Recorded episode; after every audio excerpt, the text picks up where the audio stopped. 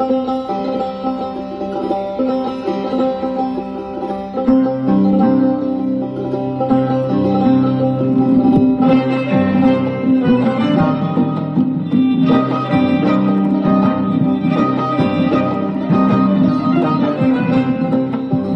این منم زنی تنها و زخمهای من هم از عشق است.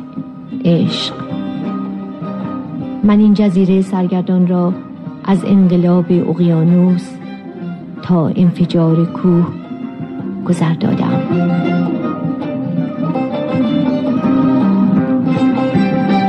زن در جهان ما برنامه از میمی حکمت.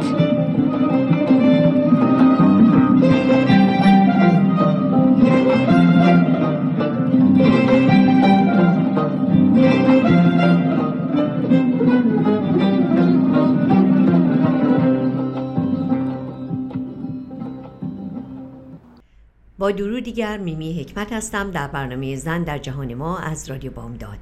بسیار به این برنامه خوش آمدید و سپاس گذارم که شنونده این برنامه هستید. دوستان عزیز برنامه امروز ما دنباله برنامه است در ارتباط با تاریخ تئاتر و نمایش در ایران.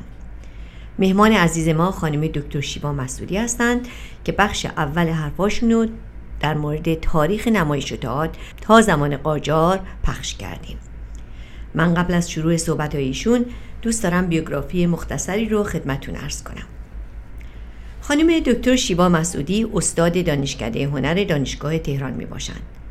با وجود سن کمشون بسیار فعال و پیشرو بودند چه در زمینه تدریس و چه در زمینه نویسندگی کارگردانی تئاتر و شرکت در کنفرانس های بزرگ هنری در داخل و خارج از ایران ایشان با نوشتن کتاب کارنامه تلخکان جایزه اول انجمن منتقدان خانه تئاتر را در سال 1396 از آن خود کردند.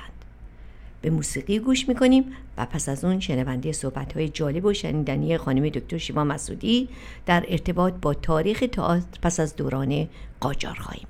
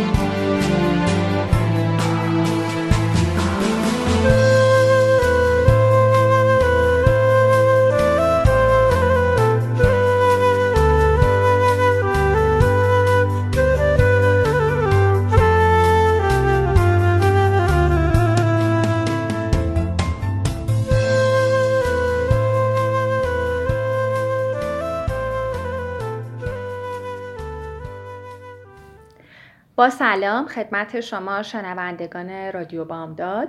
من شیبا مسعودی هستم استاد تئاتر دانشگاه تهران. در برنامه قبل راجع به تاریخچه نمایش در ایران صحبت کردم تا دوره قاجار و الان می‌خوایم که ادامه بدیم. از اواخر دوران قاجار به تدریج تئاتر به معنی تئاتر کلاسیک اروپا که دارای نمایشنامه بود وارد ایران شد. چند عامل باعث ورود تئاتر به ایران شد اول گزارش های کسایی بود که به اروپا می رفتن و گزارش هایی از سفرشون و نمایش های اروپایی و تماشاخانه های اونجا ارائه می دادن.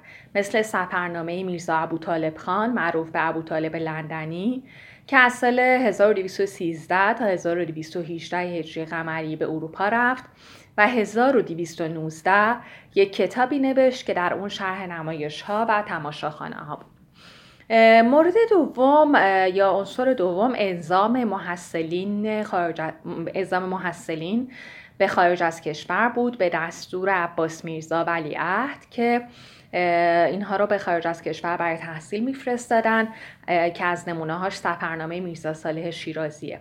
محصلین معمولا یا به فرانسه می‌رفتن و خب واژه پرنگستان از اونجا شکل گرفته و یا به روسیه و مشخصا سن پترزبورگ می‌رفتن.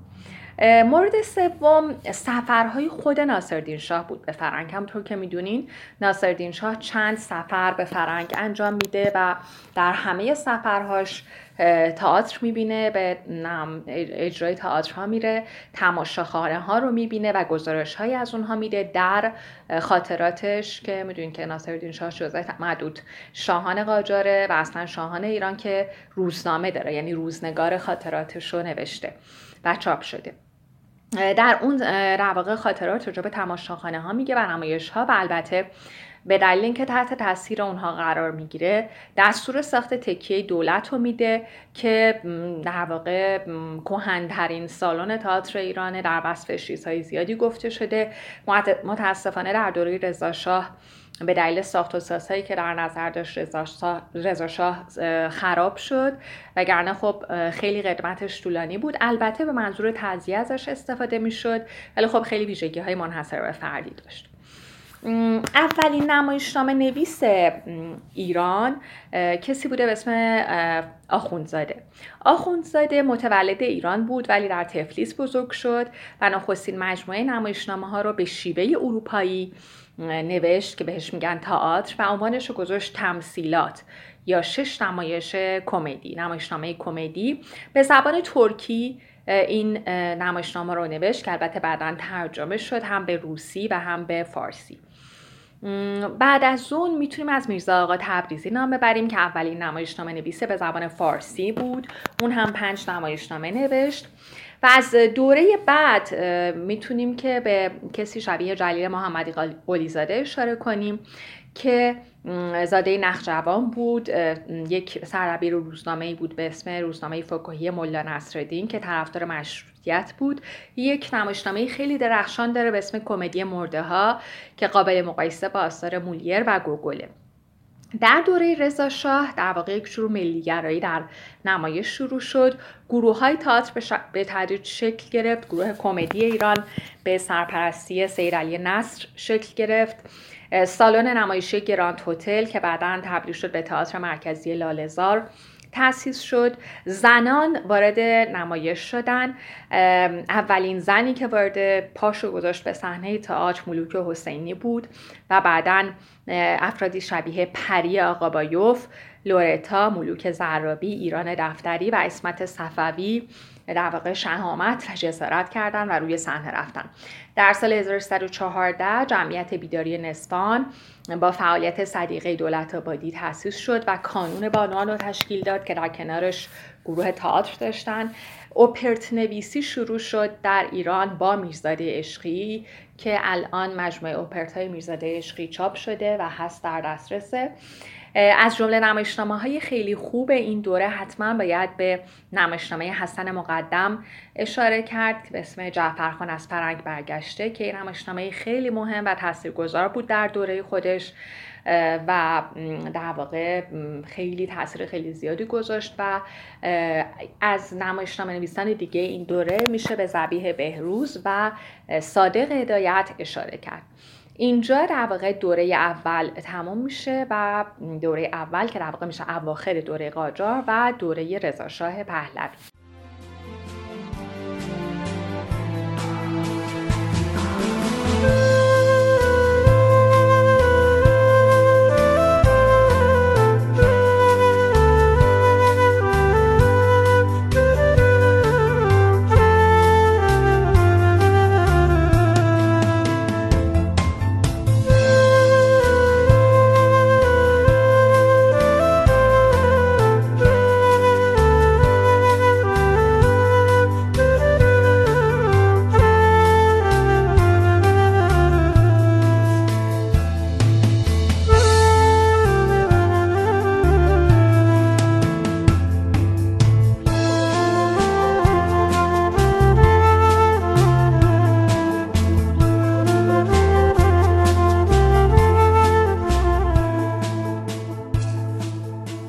خب دوره بعد دوره محمد رضا شاهه.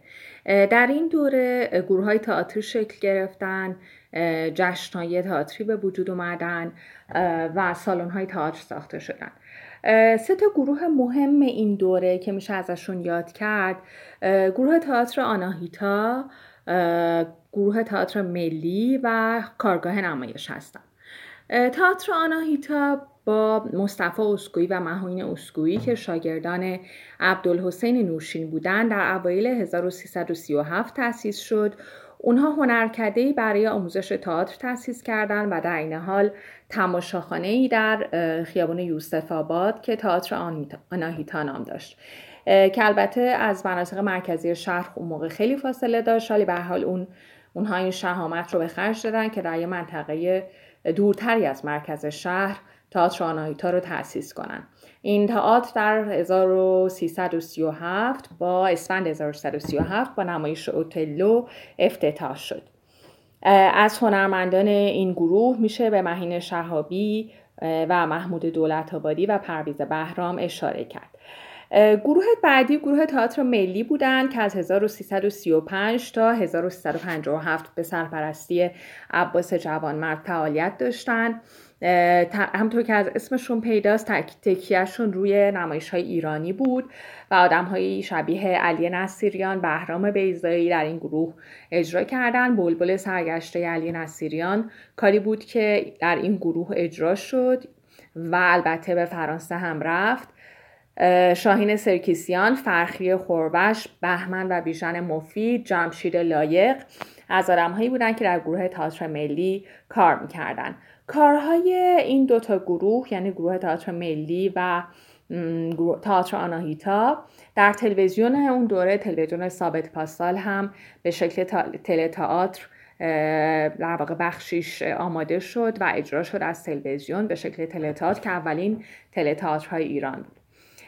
گروه کارگاه نمایش در سال 1348 تأسیس شد با کسانی مثل آربیا وانسیان، داوود رشیدی، عباس نلبندیان، بیژن سفاری که این گروه در واقع یک مرکز تجربی بود برای تئاتر. کمک بود به تجربه های تئاتر خارج از اون محدودیت های متداول تئاتر و کارهای مدرن و یک کمی آوانگاردتری رو توش اجرا می‌کردن. از هنرمندان این گروه مهین تجدد بود شهرو خردمند بود و عباس نلبندیان پرویز پورحسینی. در واقع گشایش کارگاه نمایش در پی جشن هنر شیراز بود که خب این حالا یه مدخلی میشه که ما یه مروری هم روی جشن هنر بکنیم. جشن هنر شیراز جشنواره از نمایش و موسیقی و فیلم بود که از 1346 تا 1356 تابستان هر سال در شهر شیراز و تخت جمشید زیر نظر دفتر فرح پهلوی و مدیریت فرخ غفاری. انجام می‌شد. یکی از پرتنشترین جریان های فرهنگی و هنری در تاریخ معاصر ایران بوده. انتقادهای فراوانی رو در پی داشته. البته اهداف جشنواره و اهداف سازمان جشن هنر معتقد بودن که برنامه های هنری بوده و ارتباط با سایر گروه ها و سازمان های هنری جهان بوده. ارتباط هنر شرق و غرب بوده. معرفی هنر سنتی هنر نمایشه و موسیقی سنتی ایران به در واقع کشورهای دیگه و این حال معرفی گونه های مدرن و سنتی کشورها در ایران. اجراهای موسیقی معمولا در حافظی انجام می شده و افرادی چون استاد شجریان آقای زلفانون خانم پریسا در این در واقع دوره های جشن هنر شرکت داشتن.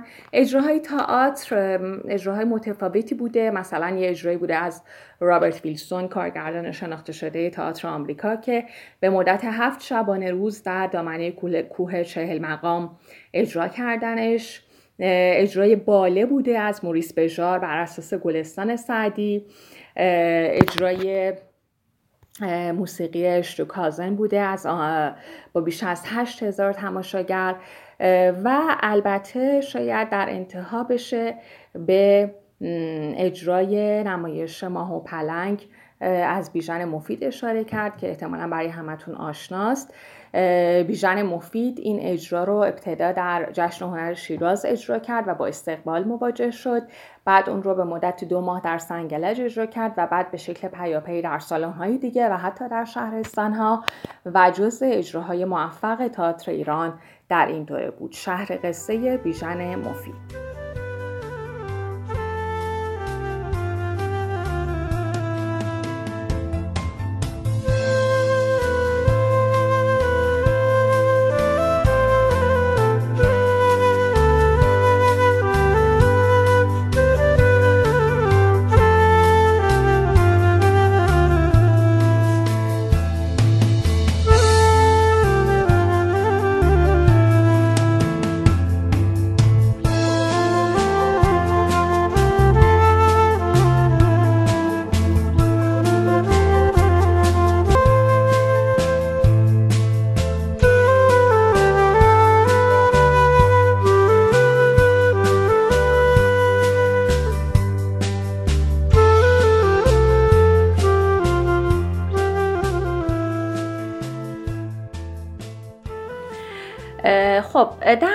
پهلوی دوم به هر حال یه موجی با ترجمه نمایشنامه ها شروع شد.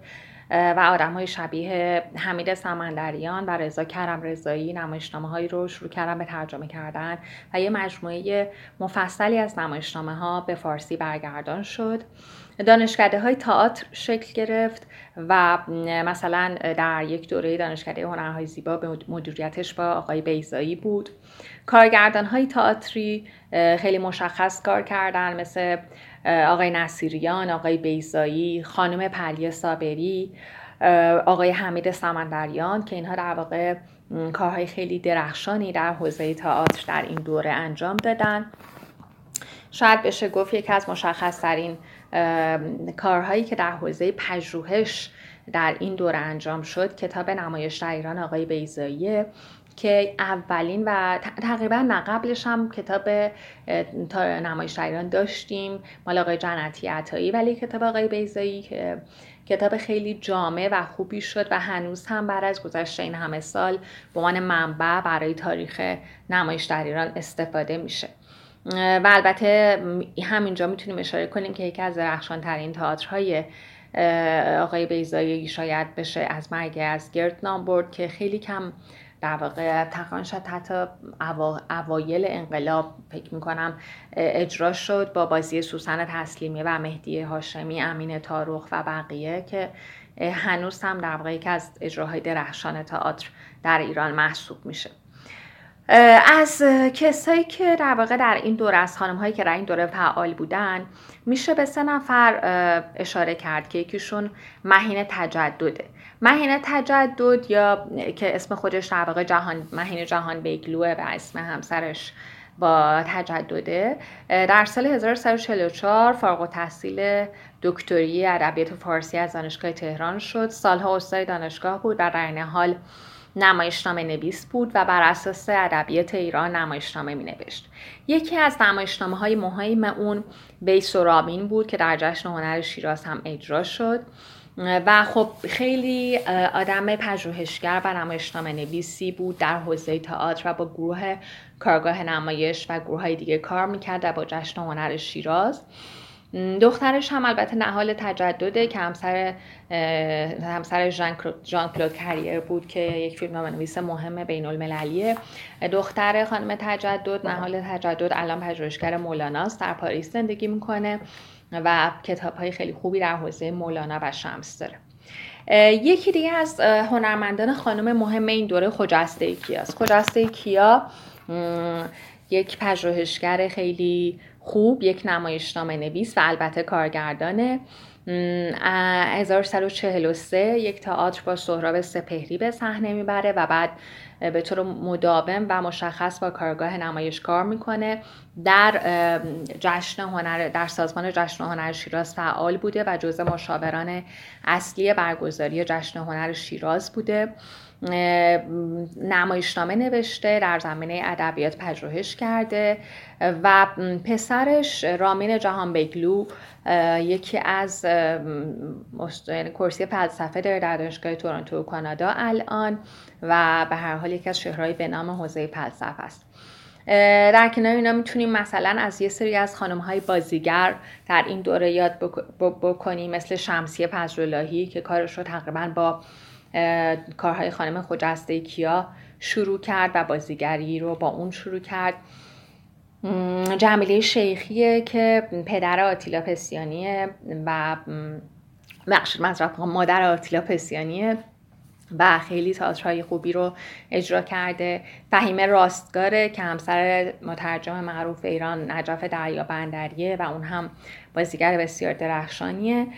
سوسن تسلیمیه که حتما میشناسینش با بازی خیلی درخشانش توی کارهای آقای بیزایی مخصوصا با شو غریبه کوچک. و البته در کنار اینها به هر حال بازیگران آقای دیگه آقایی هم بودند که توی این دوره کار می‌کردن مثل علی نصیریان داوود رشیدی پرویز پور حسینی که مشخصا در واقع در این دوره رشد کردن و به نتیجه و به ثمر رسید کارهاشون. این دوره در واقع دوره خیلی رشد تئاتر بود. مخصوصا به خاطر جشن هنر شیراز و ارتباطی که با تئاتر اروپا به وجود اومد. در واقع یک جهش خیلی بزرگ رو به جلو بود و تئاتر چندین مرحله رو به جلو رفت. هم به لحاظ نمایشنامه نویسی هم به لحاظ دانشگاهی هم به لحاظ مجلات تئاتر هم به لحاظ کتابهایی ترجمه شده و کتابهای پژوهشی.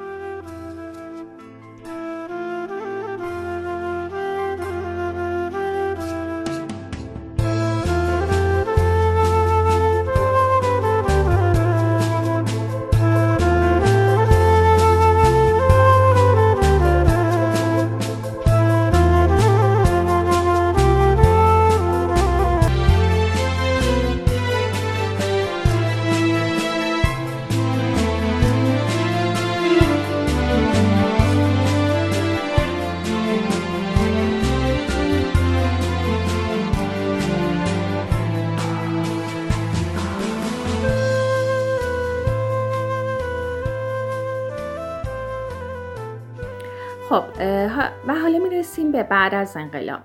بعد از انقلاب خب طبیعی بود که یک دوره رکود چندین ساله ای باشه و خب بعد جنگ اتفاق افتاد و یه مقدار همه چیز دچار وقفه و سکون شد. اما از سال 1376 تقریبا دوره های روزهای خوب تئاتر شروع شد با نسل جدید بازیگران، کارگردان ها و نمایشنامه نویس ها مشخصات و ویژگی های تئاتر دوره بعد از انقلاب رو میشه در چند بخش راجبش حرف زد. اول خب در قسمت دانشگاه هاست. دانشکده های تئاتری البته در دوره پهلوی دوم یه تعدادی دو, دو تا دانشکده ساخته شده بود اما در این دوره دانشکده ها هم تعدادشون بیشتر شد هم دانشکده ها در شهرستان ها در واقع خیلی به مقدار زیادی تعداد گروه های آموزشی آکادمیک در دانشگاه ها شکل گرفت. کلاس های خصوصی آموزش بازیگری و تئاتر در تهران و شهرستان ها شکل گرفت و که در رشته های کارگردانی بازیگری تئاتر عروسکی ادبیات نمایشی اینها دانشجو میپذیرند. این دانشگاه ها ارتباطی رو تونستن برقرار کنن به دانشگاه های خارج از کشور و ایونت های مشترکی رو تونستن برگزار کنن. جشنواره های تئاتر خیلی گسترش پیدا کرد. و جشنواره ها یه مقداری موضوعی شد. مثلا جشنواره تئاتر عروسکی جشنواره تئاتر کودک و نوجوان جشنواره آینی سنتی. جشنواره هایی که توی حوزه های مختلف بودن و به شکل موضوعی, موضوعی بودن جشنواره دانشگاهیان. و خب جشنواره تئاتر فجر که بخش بین المللی داشت و هر سال میزبان تعداد قابل توجهی گروه خارجی از سرتاسر سر دنیا بود. و هست البته و علاوه بر اون خب مسئله کتاب ها و در واقع ترجمه ها و تعلیف هایی که در این که بر از انقلاب خیلی خوب تعدادشون زیاد شد کتاب های نمایشنامه ها و کتاب های تئوری بسیاری ترجمه شد مجله های تخصصی تئاتر شکل گرفت و نمایشنامه نویسان معاصر و نظریات معاصر تئاتر معرفی شد علاوه بر اینکه پژوهشگران داخلی هم شروع کردن به مطالعه و تحقیق و کتاب های تئوری خوبی در زمینه تئاتر در منتشر کردن. سالن های تئاتر خب خیلی گسترش پیدا کرد و سالن ها در دوره پهلوی خب ما دو سه تا سالن داشتیم تالار وحدت تئاتر شهر سنگلش و یک چند تا سالن دیگه. اما بعد از انقلاب تعداد سالن ها خب به تدریج بیشتر شد و در شهرستان ها اضافه شد. از یک سالی به بعد تئاتر خصوصی شکل گرفت. تئاتری که هیچ حمایتی از دولت دریافت نمی کرد و به شکل خصوصی اداره می شد و اجراهای خیلی خوبی در این سالن ها شکل گرفت و اجرا شد. همین توی این سالی که گذشت که اتفاقا همزمان هم بود با کرونا دو تا سالن خیلی ویژه در ایران ساخته شد. یکی آمفیتئاتر روباز تبریزه. و یکی سالن روباز هوماست که در با یه فاصله از تهرانه.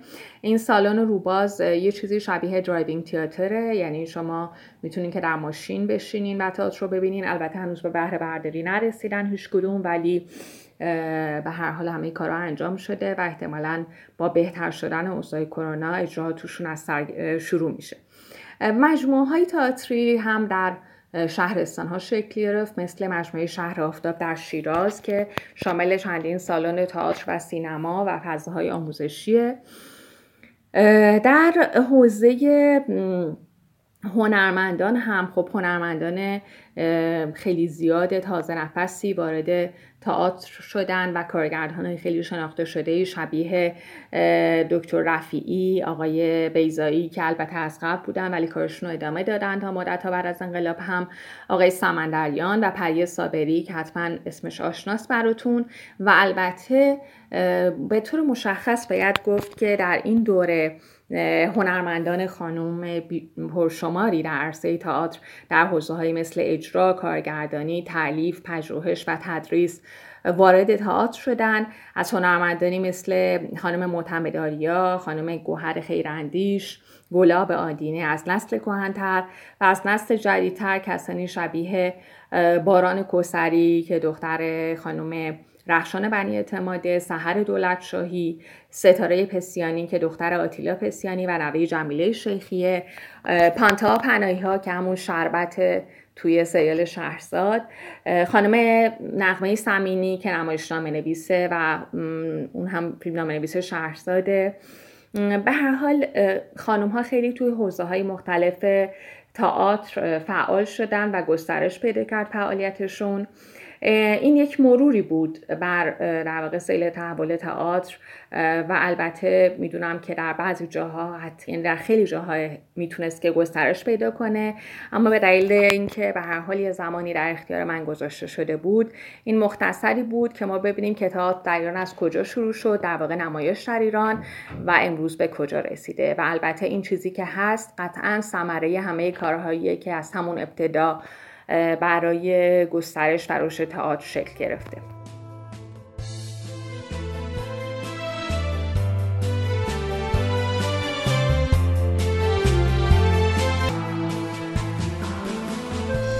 دوستان عزیز وقت ما به پایان رسید. از خانم دکتر شیبا مسئولی سپاس گذاریم که این اطلاعات جالب رو در اختیار ما گذاشتن. به امید اینکه در آینده نزدیک باز هم بتونیم از دانستنی ایشون در ارتباط با هنر بهره مند بشویم. با آرزوی هفته خوبی برای شما دوستان و شنوندگان عزیز رادیو بامداد. دوست و دوستدار شما میمی حکمت.